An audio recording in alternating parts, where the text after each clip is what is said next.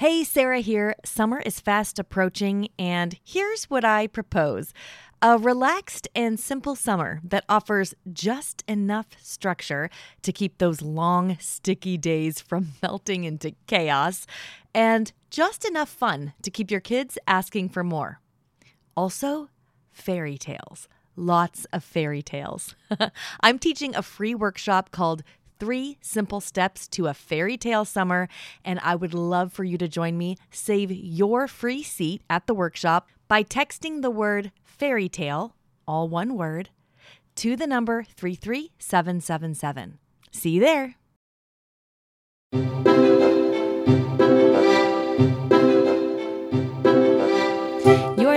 To the Read Aloud Revival Podcast. This is the podcast that inspires you to build your family culture around books.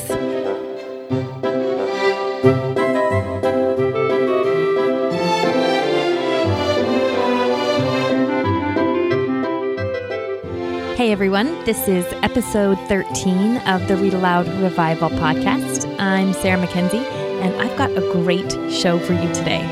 Well, first of all, you guys are crazy awesome. Those iTunes reviews are still rolling in, which is fabulous because whenever someone leaves another rating or review there, that gives the podcast a little more social juice. And um, iTunes shares our podcast with new people who are looking for something like it. So I know it takes a few minutes out of your day for you to click over there, but I really appreciate it when you do that. So thank you, thank you.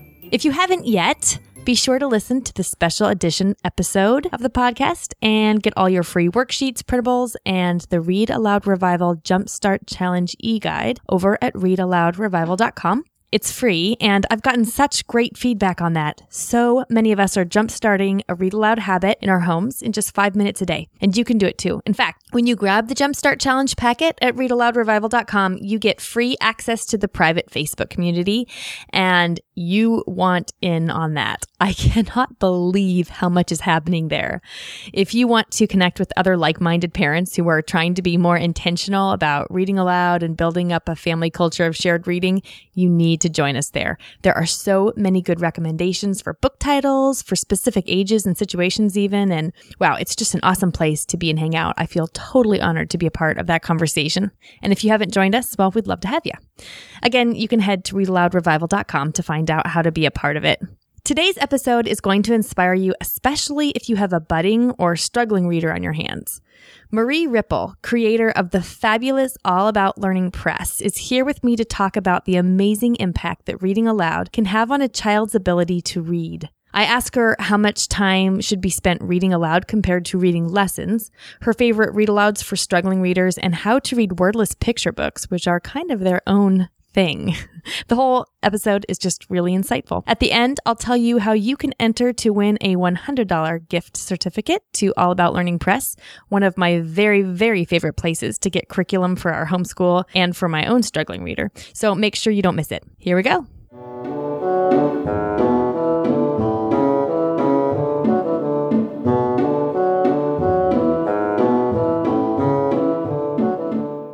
Today, we're going to be talking about the role reading aloud plays in helping a child learn to read. And there's no one better to help us understand that very thing than Marie Rippel. Marie is the founder of All About Learning Press and developer of their flagship teaching tools, All About Reading and All About Spelling. Born out of her own need to teach her dyslexic son to read and spell, the curriculum at All About Learning has become a widespread favorite for its ease of use and mastery based learning. It's the hands down reading instruction choice in my own home. We completely love it, and I'm excited to talk to Marie about the role that reading aloud plays in helping a child learn to read. Hey, Marie, thank you so much for joining me today. I am so excited to have you on the show. Well, thanks, Sarah. I'm delighted to talk with you. Can you start by telling us a bit about what you do and your family and sort of your journey to get to where you are now? Uh, sure. Um, since we're talking about reading, I have to start with my own childhood. Some of my earliest memories are of my mom reading aloud to me and my two siblings. You can picture it one of us on either side of her on the couch, leaning against her, and then the third one of us would be sitting on the floor by her feet with the dog. and I absolutely loved listening to my mother read aloud. Mm. And she even let us get out of chores if we were reading a book. so it was a really strong culture of reading when I was growing up. my mom didn't always have a car when I was little, so we didn't go too far. Um, and even when she did have a car when we were in grade school, we still didn't go very far. Um, at least one year, we didn't have a TV, and I can't ever remember missing it. We weren't enrolled in sports or clubs, so life was pretty simple. But we had books everywhere, and books just showed us the world. So, fast forward to now, I live in northern Wisconsin with my husband, dog, two ponies, and a dozen chickens. I have um, two kids uh, who I homeschooled through high school, and they're now adults, um, ages 22 and 24. And as you mentioned, my husband and I own All About Learning Press, and um, both of our kids work for the company. Oh, I didn't realize that. That's yeah, awesome. Okay, yeah. So in other words, I still get to see my kids every day. yeah, that's great. Which, yeah, it makes me a very happy mama. and so right now, my life is um, totally devoted to helping parents and teachers teach reading and spelling. Very good. Um, well, the story of your son being diagnosed with dyslexia when he was a child is pretty heart wrenching. So, would you would you share that story with our listeners? Mm-hmm.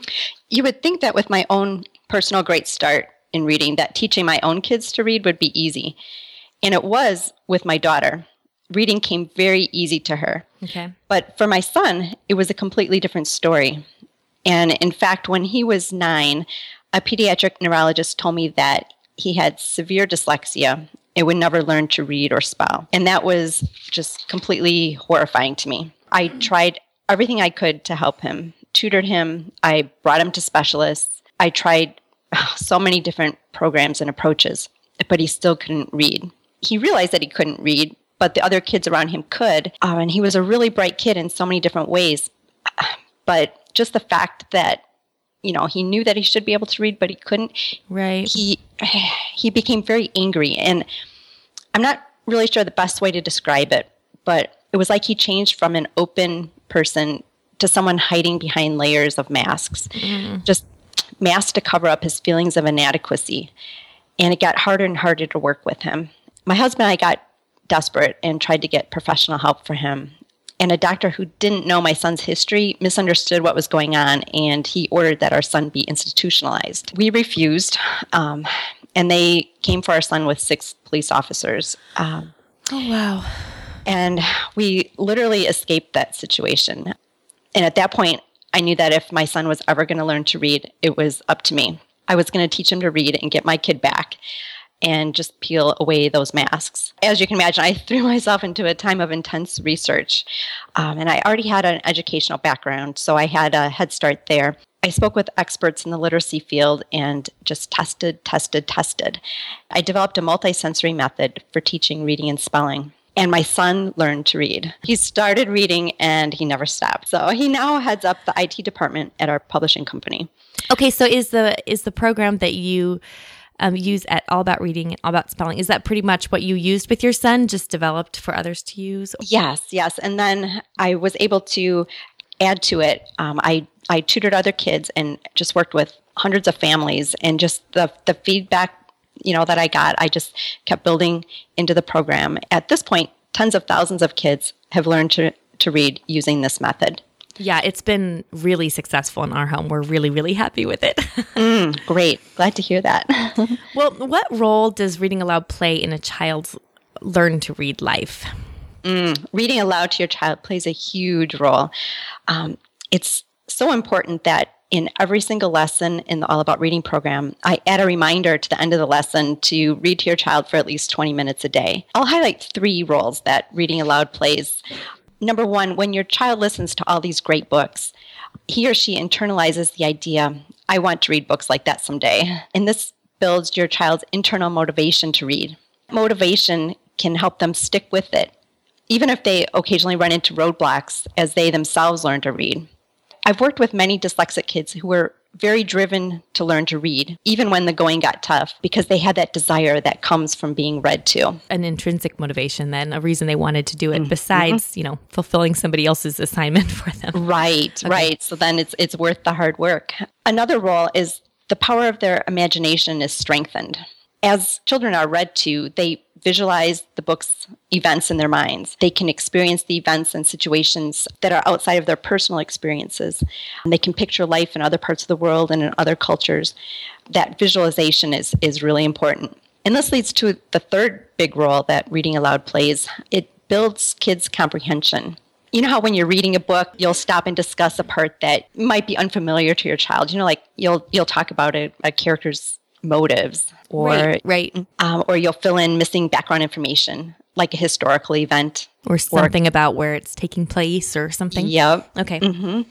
Also, through this discussion, you can help kids make good predictions, and things like this helps your child better understand the book and its characters. So that that really builds into their comprehension. So now your child's, you know, has gained motivation, the ability to visualize, and listening comprehension, right. which later translates to reading comprehension. So you add in phonemic awareness and systematic phonics and fluency practice, and your child is a reader. Okay, so can we talk ratios then? When when you say that reading aloud is crucial for a child's learn to read life, what do you mean by that? Time wise, should we spend equal amounts of time reading aloud and working on phonics, or you know, when the going gets tough and the schedule gets squeezed, which it always seems to at some point, should one trump the other? If we're talking about a preschooler or kindergartner, you know, a young child, I would spend significantly more time reading aloud than I would on phonics. Okay. For older kids or those who need remedial work, I would split up the available time roughly 50 50. Okay. So, as an example, if I had an hour available, I spend a half hour on reading lessons and a half hour on read alouds. If the schedule gets really squeezed, I would actually push out some other subject like science or history or math or writing. Right. I think Andrew Pudewa from the Institute, well, actually, I know Andrew mm-hmm. Pudewa from the Institute for Excellence in Writing and Dr. Christopher Perrin from Classical Academic Press both say the same thing that if you have to shuttle other entire content subjects off the schedule to make more room for good, solid mastery in reading, it's worth doing. So, mm-hmm. yeah. Okay. And I'd skip house cleaning yes, yes, or okay. sports or even a shower yeah, just to keep that reading front and center. Right. Okay. Mm-hmm. We'll get back to the show in just a minute. At the beginning of today's episode, I mentioned that what I propose for this summer is a relaxed and simple plan that offers just enough structure to keep your days from melting into chaos and just enough fun to keep your kids asking for more. And what summer wouldn't be much, much better with a whole bunch of fairy tales? Well, I'm teaching a free workshop called Three Simple Steps to a Fairy Tale Summer and here's what we're going to talk about. First, how reading fairy tales can make your summer easier. Yes, easier. We want to take things off your plate this summer, not put more on, right? fairy tales can make your summer easier and more fun.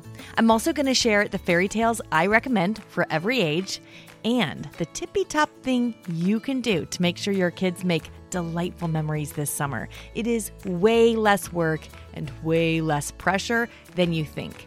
The free workshop is happening live online on May 7th. 2024, and you can save your free seat by texting the word fairy tale, all one word, to the number 33777. And yes, there's a replay, so make sure you register even if you can't join us live on May 7th. Again, text the word fairy tale, all one word, to the number 33777.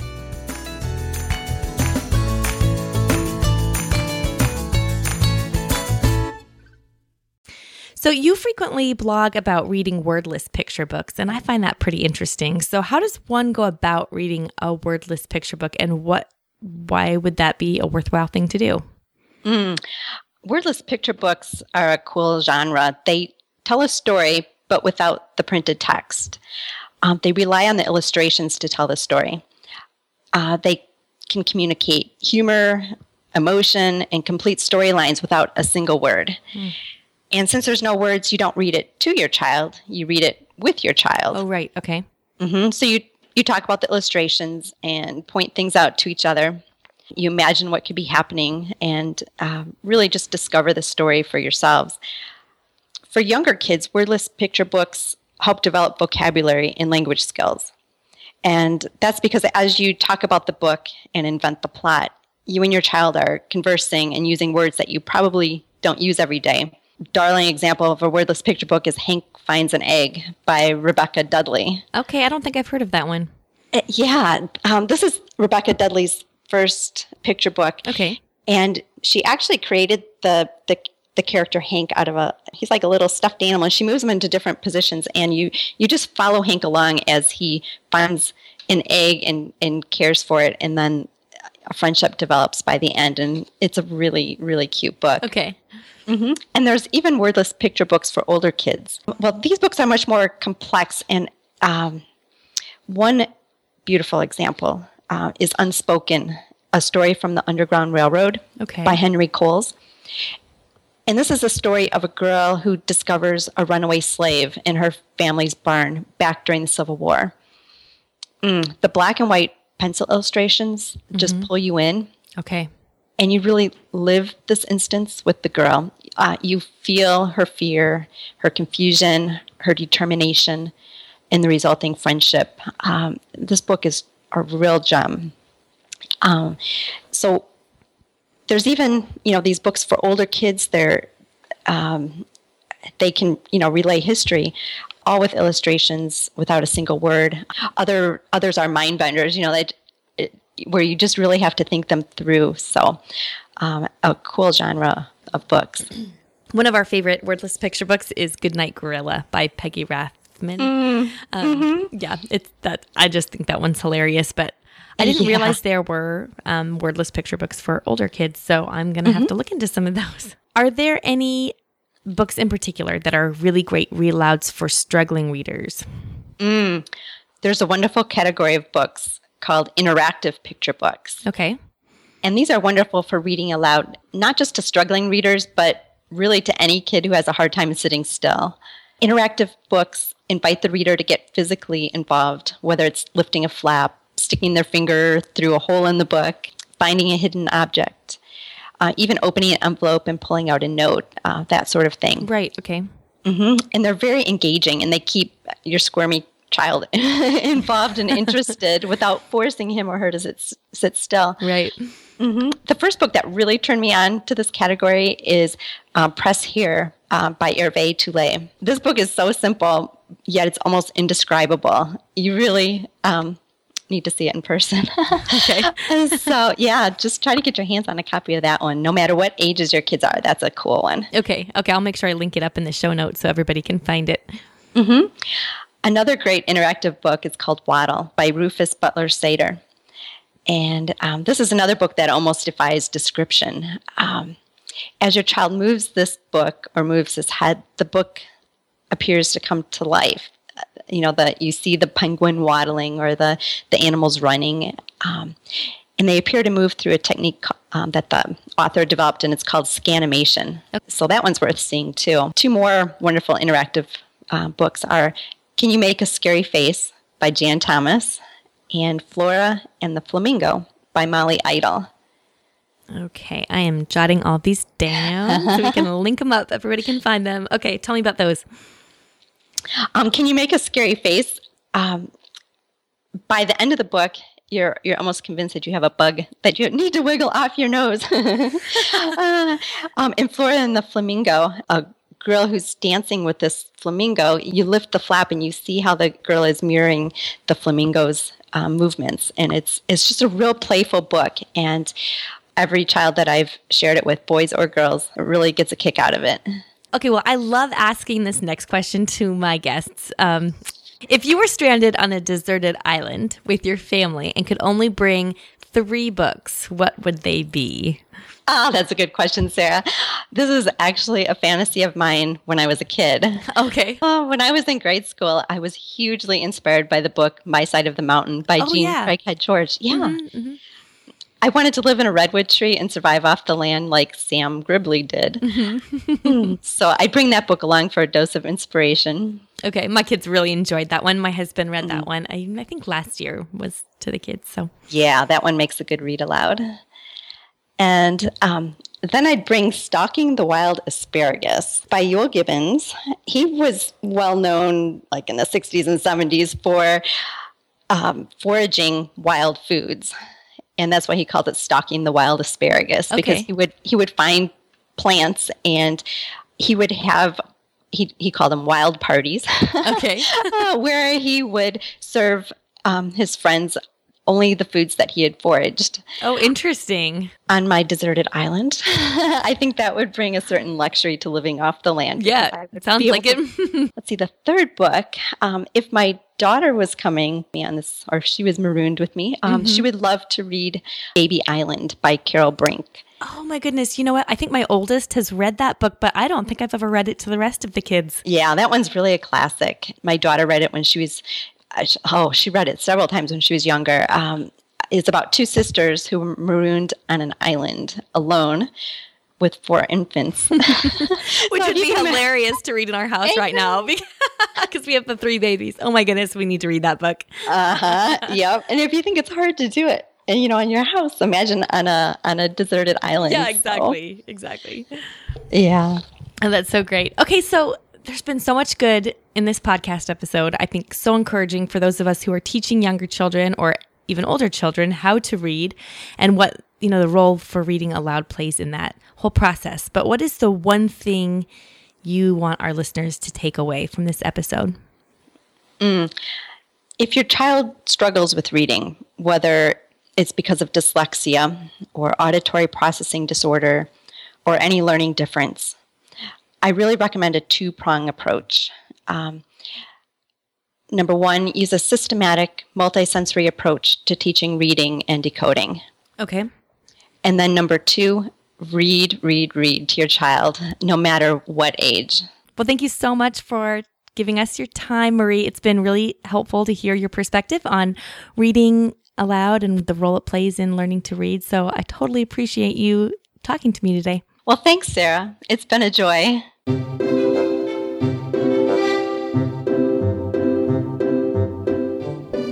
Now it's time for Let the Kids Speak. This is my favorite part of the podcast, where kids tell us about their favorite stories that have been read aloud to them.